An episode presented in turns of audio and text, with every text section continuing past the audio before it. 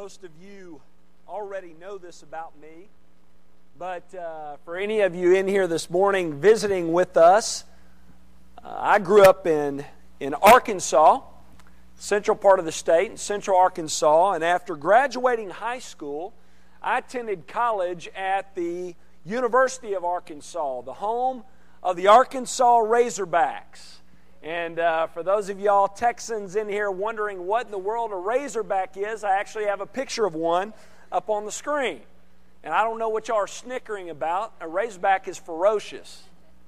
And growing up in Arkansas, especially during my years in college, I encountered a lot of die-hard Razorback fans, and they call them hog fans.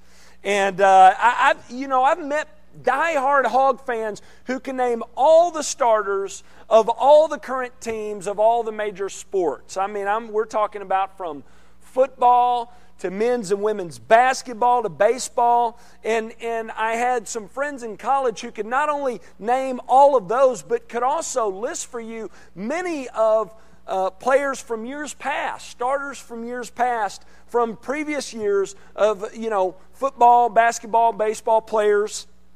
And they could also share with you stat after stat from their years at Arkansas.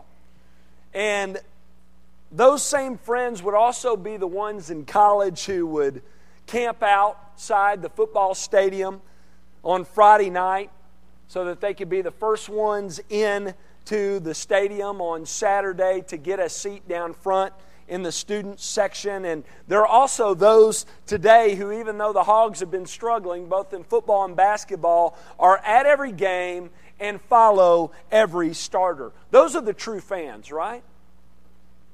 And those of y'all who know fans like that, you wouldn't even eh, consider questioning their loyalty to the team, would you? No, me neither. That's right. I mean, it's proven, right? Not just in, in, in the way they talk about the team, but in what they know about them and in their actions. It's proven that they are true fans because of their devotion to the team. But you know what else I encountered as well growing up in Arkansas and especially in college? At times, I encountered those who, though they wore the t shirt and though they went to the school and would even tell you that the Razorbacks are their favorite team, in football and basketball, those same people could not name on the football team and cannot tell you the leading scorer in basketball. And those people, those same people who said they're true fans, many of them I met had never even stepped into the football stadium or in, in, in the basketball arena to watch a game, nor had they ever watched a game on TV. Now, I'll tell you this Unlike the, the first group, it's very easy for me to question their loyalty to the Razorbacks. Because though they wore the t shirt, and though they went to the school and even said they cheered for the team, their actions said something completely different. Their actions told me that they could care less. Many of you Longhorn fans, Aggie fans, Baylor Bear fans, TCU fans, Texas Tech fans. Sorry, there's too many Texas teams. SFA fans. I'm sure you've encountered these types of pretended fans as well. Am I right? Those who wear the shirt, claim to love the team, but do not care to watch them on TV and know little to nothing about them. And, folks, guess what? We not only see this in sports, do we? But we also see this more importantly where? In the church. In the church. There are many in our churches today who come week in and week out and they dress the part and they claim to be followers of Christ, but when you look at their life, there is no evidence whatsoever that they do, in fact, follow Him. This is so common in our churches today that many have come up with the name for these types of people. They call them nominal Christians. A nominal Christian is a Christian in name only. And though they identify themselves as Christians and with Christians, the only thing Christian about them is that they claim to be one. When you look at their lives, there is no evidence whatsoever that they are, in fact, a Christ follower. Well, the Bible addresses these types of people, especially in our text for today. In our text for today, we're going to address this issue of nominal Christianity. If you have your Bibles, turn to John 15. Today, we're going to address this issue and we're going to make distinctions between a nominal Christian and a devout follower of Christ as we continue through our series in John entitled Knowing Jesus from John. And today we're in chapter 15 and we're going to be talking about knowing Jesus as the vine knowing Jesus as the vine. And in this chapter, we're going to look at this morning, Jesus is going to address this issue, this issue of nominal Christianity, and he is going to show us, the reader, that nominal Christianity, get this, is not Christianity at all. He's going to show us clearly in this chapter that there is no such thing as a nominal Christian, as a Christian in name only, and he's going to explain to us what a true follower of Christ looks like. So if you're not there yet, get to John 15. We're in the middle of what is known as the upper room discourse. You remember Last week and several weeks ago, I, I, explained to you that this section lasts for about five chapters from John 13 to John 17. And remember, I told you that the events that take place in these chapters are believed to have taken place just hours before Jesus' arrest and a day before his crucifixion. And during this section, Jesus is with his disciples and he is preparing them and equipping them for what is to come. He's getting ready to lead them. He knows it's coming and he spends this last evening with his disciples teaching them and showing them and preparing them and exempling for them how they are to live as God's people. And here in John 15, we're right in the middle of this section, and you'll notice at the end of chapter 14, Jesus says to his disciples, Rise, let us go from here. And some commentators suggest that maybe the disciples at this time, they're leaving the upper room and they're headed back toward the Garden of Gethsemane. And perhaps as they're walking along, maybe they pass by a vineyard on the way. And the reason why I suggest that is because of the imagery that Jesus uses here in chapter 15. Look at chapter 15, beginning in verse 1. Jesus says this I am the true vine, and my Father is the vine dresser. Every branch in me that does not bear fruit, he takes away. And every branch that does bear fruit, he prunes, that it may bear more fruit. Already you are clean because of the word that I have spoken to you. Abide in me and I in you. As the branch cannot bear fruit by itself unless it abides in the vine, neither can you unless you abide in me. I am the vine. You are the branches. Whoever abides in me and I in him, he it is that bears much fruit, for apart from me, you can do nothing. So notice here we have a metaphor of the vineyard. And Jesus says here that He is the vine, and the Father is the vine dresser, and we, people in general, are the branches. And notice what He says here about these branches. He makes mention here that there are some branches that are dead. Jesus says there are dead branches in this vineyard, and these dead branches that do not bear fruit are separated from the vine and they're thrown out by the vine dresser.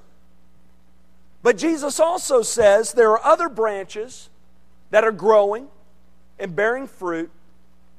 And he says that the vine dresser, the Father, he prunes these and he preps these so that they may continue and grow and bear more fruit. So they need some tending to, don't they? But he prunes and preps these to bear more fruit. And Jesus gives us this metaphor here to illustrate the importance of abiding in Him And it doesn't take a Bible scholar here to see that abiding is the main point of this passage and chapter. Am I right? Because the word abide here is used eight times, and twice it's used as the main command. Look at verse 4 again. Jesus says very clearly here, Abide in me and I in you. Abide here is the command, it is in the imperative. It's not a suggestion, it's imperative. Look at verse 9. As the Father has loved me, so have I loved you. Abide in my love. Now, because the key word in John 15 is the word abide, it's important that we understand what that word means, right? What does it mean to abide? Well, you'll notice in some of the translations that you may have, it's translated differently, right? In some of your Bibles, it may be translated remain. It may also be translated stay. And so, what Jesus is saying here is this He's saying, Stay in me, remain in me. And by saying this, Jesus is also warning his hearers as well not to leave him. He's saying, Abide in me, stay in me, remain in me, don't leave me, don't turn away from me. Let me show you where we clearly see this word of warning in chapter 15. Look at verse 6. If anyone does not abide in me, he is thrown away like a branch and withers. And the branches are gathered, thrown into the fire, and burned. See, Jesus is telling us very clearly how we are to be and how we're not to be. He says, Don't be a dead branch. Don't turn away from me and be a fruitless dead branch that withers. He says those types of branches are gathered up and they're thrown into the fire and are burned. Jesus is telling his disciples here don't do that. Don't walk away from me. Don't abandon me, but abide, stay, remain, remain in me. Don't be like the dead, fruitless branch that God will cut down and cast away, but abide in me, remain in me, grow and bear fruit. And that's the main point of John 15 right there. It is. Now, I know some of y'all, upon hearing this, you're, you're thinking to yourself, well, I get what Jesus is saying here, you know? That we should not turn away from him, but that we're to abide in him. But, but how do we do that? How do we abide in him? How do we remain in Jesus? Well, I'm glad you asked for those of y'all that did. Because for the rest of the chapter, we're going to talk about what Jesus means when he says this. We're going to talk about abiding in the vine. We're going to talk about the fact that Jesus explains in this text how we do this. He explains how we abide in the vine. He explains how we make sure that we are staying and remaining and abiding in Him and not turning away. And the key, according to Jesus in this text, to abiding in Him is that we get three relationships right. There are three relationships that Jesus says we must have in check in order to abide in Him. We're going to examine these three relationships this morning, and I pray that you examine yourself this morning to see if you are, in fact, abiding in Jesus. First, to abide in the vine, Jesus says we must first have a right relationship with Him. To abide in the vine, we must have a right relationship with Jesus. That's key. This is what verses 1 through 11 of John 15 are all about. Look at verse 5. Jesus says, I am the vine, you are the branches. Whoever abides in me and I in him, he it is that bears much fruit. For apart from me, you can do nothing. You see, our, our relationship with Jesus is so important because apart from him, we can do nothing. Now, what does he mean by nothing? What's he talking about here? What's in the context here of him talking about bearing fruit? That's what Jesus has been talking about. He's been talking about bearing fruit. So, what he means here, when he says, apart from me, you can do nothing, he says, apart from me, you cannot bear fruit. Apart from me, apart from looking to me and trusting in me and following me, you can do nothing of significance spiritually. Apart from me, you cannot live a life that's pleasing to God. It's impossible. So if we're not abiding and remaining and staying in Jesus apart from Him, we can do nothing of, of significance spiritually.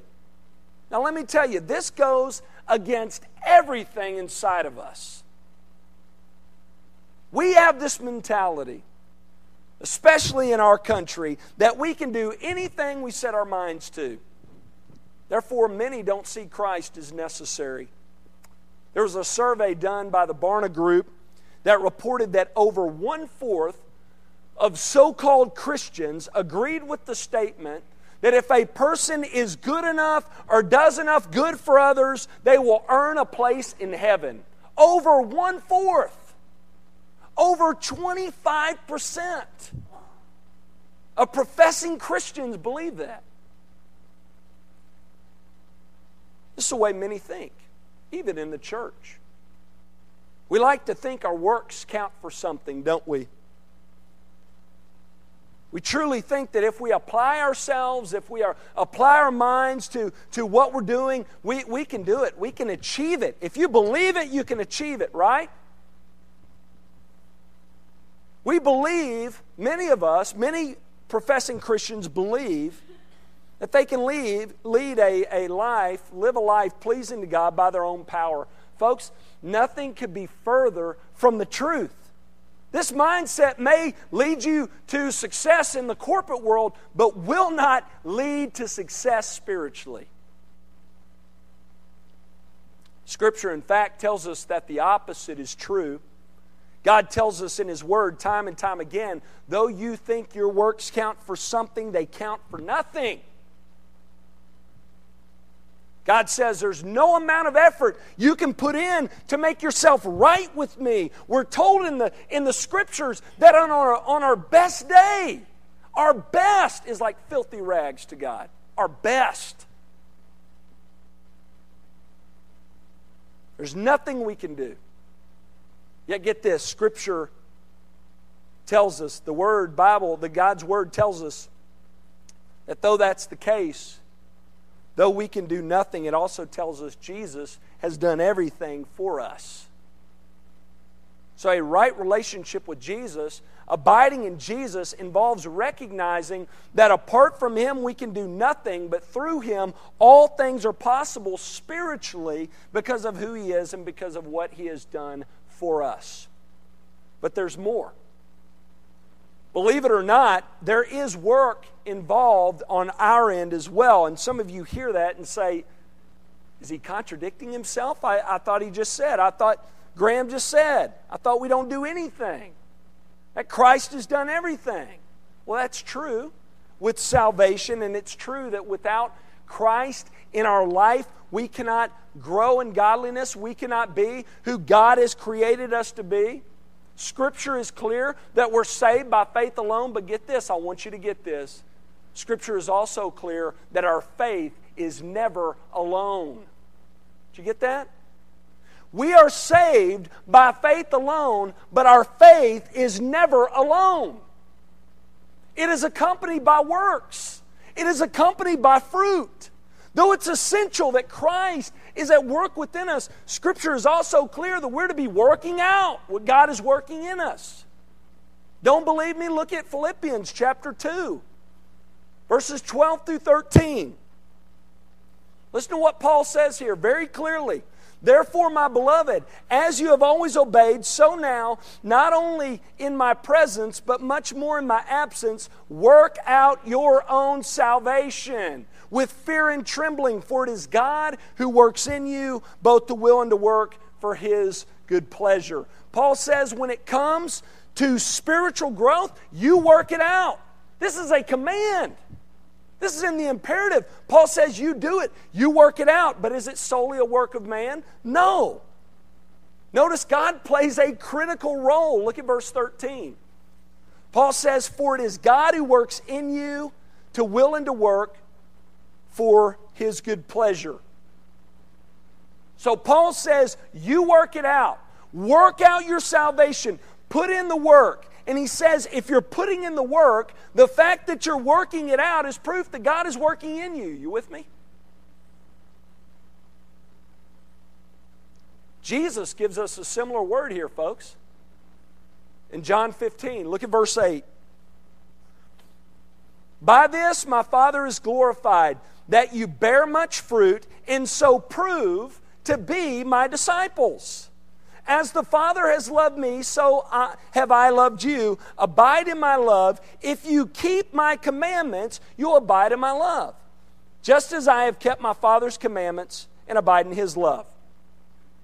So, though Jesus in verse 5 says, Apart from me, you can do nothing, here he says, If you keep my commandments, you will abide in my love.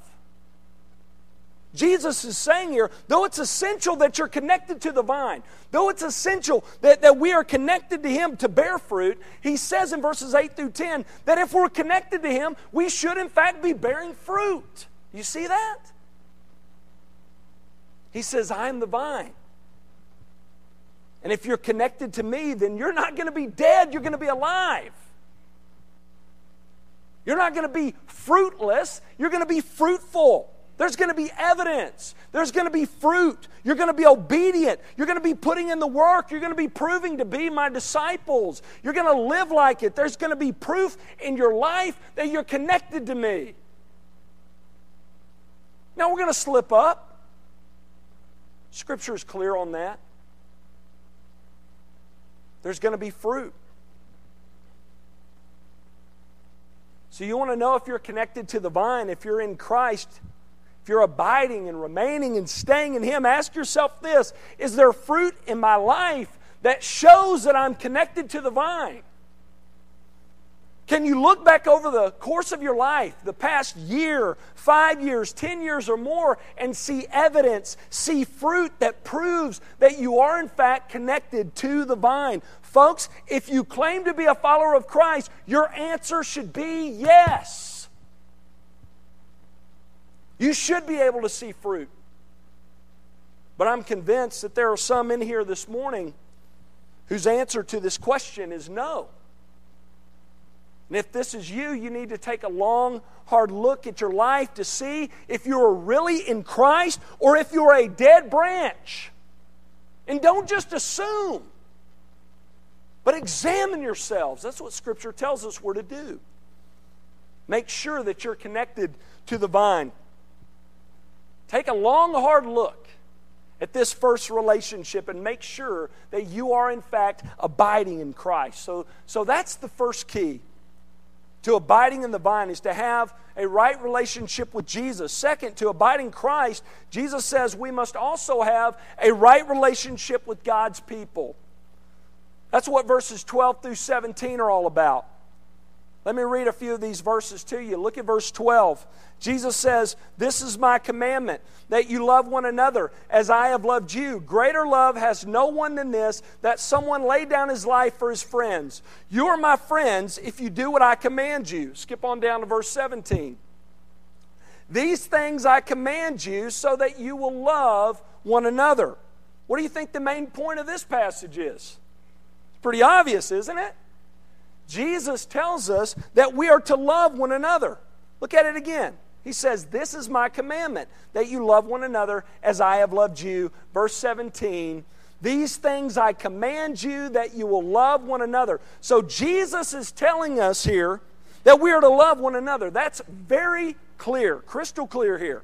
And to motivate his disciples to love one another, Jesus uses the same logic he used back in John 13 when Jesus washed his disciples. I have served you, you are to serve one another. Well, here in chapter 15, he uses this same logic and he says, Love one another as I have loved you. Now, knowing what we know about Jesus and what he's about to go do, let's be honest, this is a tall order, isn't it? This is a big command. Because Jesus loved his disciples to such an extent that he laid down his life for them. And here he is calling them to have that same kind of love for one another. And he also says that this kind of love will give further proof that they are abiding in the vine, that they are remaining in him. Look at verses 13 through 14. Jesus says, Greater love has no one than this, that someone lay down his life for his friends. You are my friends if you do what I command you. Jesus is saying, if you are abiding in me, it will show in the way you love and care for one another. He says, if you are abiding in me, if you are a follower of me, then you will do as I have done for you. And you will love one another as I have loved you. And notice something else here, believers. The love that Jesus is talking about here is that his disciples are to have a love for each other. He's talking about the love that they're to have amongst themselves and amongst other like minded disciples. He's talking about the love between followers of Christ. He's not talking about loving the world. We'll get to that in just a minute. Here he's talking about loving one another, them loving one another as he has loved them. Believers, how are you doing in this area of your life? How are you doing when it comes to loving God's people? Christ is clear that if we abide in Him, this relationship will be in check. Our relationship with one another. I've met some who say, Man, I love Jesus, but I can't stand the church. I love Christ, but I can't stand His followers. And on the one hand, even though I don't share that at all. I understand what people are saying when they say this. Because in the church, you run into people who are immature and difficult and frustrating and arrogant. And many of us have had encounters with people like this in the church, and many of us have been like this in the church. I know I have. Which is why some people say, I, I, love Jesus, but can't stand the church. But here's the thing look at what Jesus says again in verse 12. He says, This is my commandment, that you love one another as what? As I have loved you. We're to love one another uh, in the same way Jesus has loved us. Now, let me ask you this and be honest with me. Are you at times immature and difficult and frustrating and arrogant? Be honest. And does Jesus cut ties with you when you're this way? No. Then neither should we. I've met people who've been in four different churches in five months because somebody hurt their feelings or made them mad. They have no biblical justification for that. That is not loving God's people as Christ loved us. We don't have any excuse, do we? We have no excuse for not putting up with God's people. Listen, because Jesus has put up with us. We have no excuse for not loving God's people because Jesus has loved us. And he tells us very clearly here if you love me, you will keep my commands. And one of my commandments is this that you love one another as I have loved you. And Jesus says, as you do this, you will show that you are in fact abiding in me. So, the second key to abiding in the vine is to have a right relationship with God's people. Third and finally, to abide in Christ Jesus says we must also have a right relationship with the world. Now, some of you may think this kind of sounds strange, but we see this relationship in the text as well, and there are two facets to this relationship. First, there should be a tension between us and the world. Believers, if you are abiding in Christ, there should be some tension between you and the world. We've talked about time and time again in here the fact that the people of this world and, and the systems of this world go completely counter to God in His ways. So it should make sense that if you're abiding in Christ and going against the flow of this world, that you're going to receive some kickback. There's going to be some tension between you and the world. Look at verse 18. It's not a popular verse, but it's there. We got to deal with it. If the world hates you, know that it has hated me before it hated you. If you were of the world, the world would love you as its own. I love that. Would just embrace you, give you a warm hug. But because you're not of the world, but I chose you out of the world, therefore the world hates you. Remember the word that I said to you A servant is not greater than his master. If they persecuted me, they will also persecute you. It's very clear what Jesus is saying here, isn't it? He's saying, if you abide in me, you should expect some kickback from the world. He says, the world has hated me, so it just makes sense that if it hates me, the world's going to hate you. And some of you are thinking, well, what are you, what are you talking about hate? You know? You don't mean hate, hate, do you? What do you mean by that? What does that look like? Well, for Jesus' followers, it meant persecution.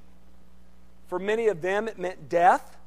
But what does that look like for us? Well, unless circumstances get worse and worse in our country, it may not mean death for us right now. It may one day. I don't know.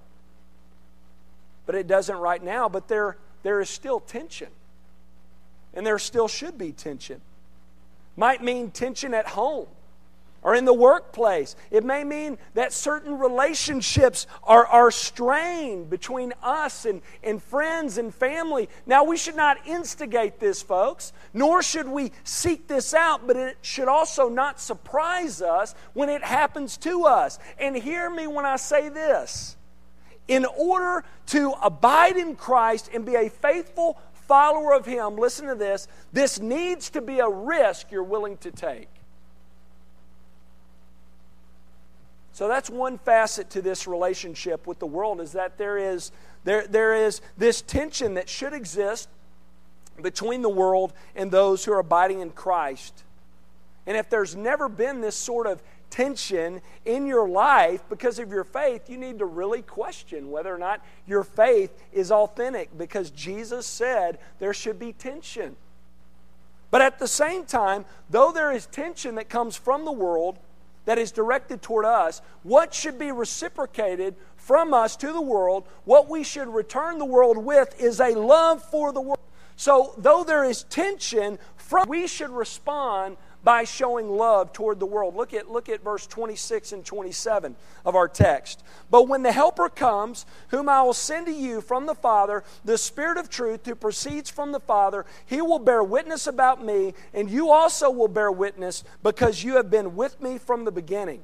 Jesus, some good news here. He says, though there's going to be this tension between you and the world, the Father is going to send you the Holy Spirit and He is going to come to you and equip you and prepare you to represent me and bear witness about me to the world. So Jesus says here, though there is this tension that exists between God's people and the world, He has sent His Spirit to equip His people so that they can respond to this tension in a loving way, taking His message of hope to the hopeless. And if you read on into the next book, past John into the book of Acts, you discover that's exactly what happens, right? That's exactly what they do. Though they are persecuted for abiding in Christ, they respond by making Him known and spreading about Him across the known world. Believers, we're called to do the same thing today. Though we are not being arrested and put to death for our faith, there is a war that's taking place today. Christianity is under attack in our world today, and our response should be the same. We are to respond in love by taking God's message of hope to the hopeless. So there are two facets to our relationship with the world there is tension that we receive from the world, and there is to be a love that we give back to the world, taking this message of Christ to those who do not know Him. Believers, it's so important that we have a proper understanding of what our relationship is to be like with the world because so often people go to one of two extremes when relating to the world. There are some because they don't like the tension that's felt from the world, they give in and allow themselves to be compromised morally to fit in. Some even say, I'm doing this so I can be a better witness to the non Christians. But really, that's just a cop out. Many of them are just uh, doing it because they want to partake in sin, probably, and also to avoid this tension that should exist between Christians and the world. And there are others who completely cut all ties with the world. They don't like the tension either, so they seal themselves off from the world up in their ivory tower. And though these people may not be compromised morally, this is also an ungodly response because Scripture is clear that we're to go out to the world and we're to love the world, taking this message of hope to the hopeless. That's what Jesus did, wasn't it? Isn't that what Jesus did? Jesus willingly came to the world. He came to us. He left the place of glory and entered into a dark and dead world as a man. And when he came, he did not allow himself to be compromised. He did not give in, but he also did not pull out and retreat. He came to us, even though he was not of us, he became one of us and dwelt in our midst so that we, through him, could be reconciled to God. That's what Christ did for us. In fact, think about this Jesus loved us so much that he allowed himself to be cut off the vine for us. Ever thought about that? There's a sense in which Jesus was cut off the vine by the Father for us. Like a dried up branch that is cut off and cast aside, Jesus when he took on our sin, when he who knew no sin became sin for us at the cross, he was cut off from the Father so that in turn he could bring us to him. Jesus did this for us so that we could have a right relationship with God. He was cut off from the Father so that He could bring us to the Father and make us right with the Father. That's the gospel, folks. That's what Jesus did for us. And if you have not, pray that today would be the day that you believe and receive this work that Christ has done for you. If you're here today and Spirit of God has been doing a work in your life, revealing to you that you're a dead and fruitless branch because you're not connected to the vine. I pray today be the day you get connected. Today be the day that you turn from your sin and you trust in Christ alone for your salvation. Would you pray with me?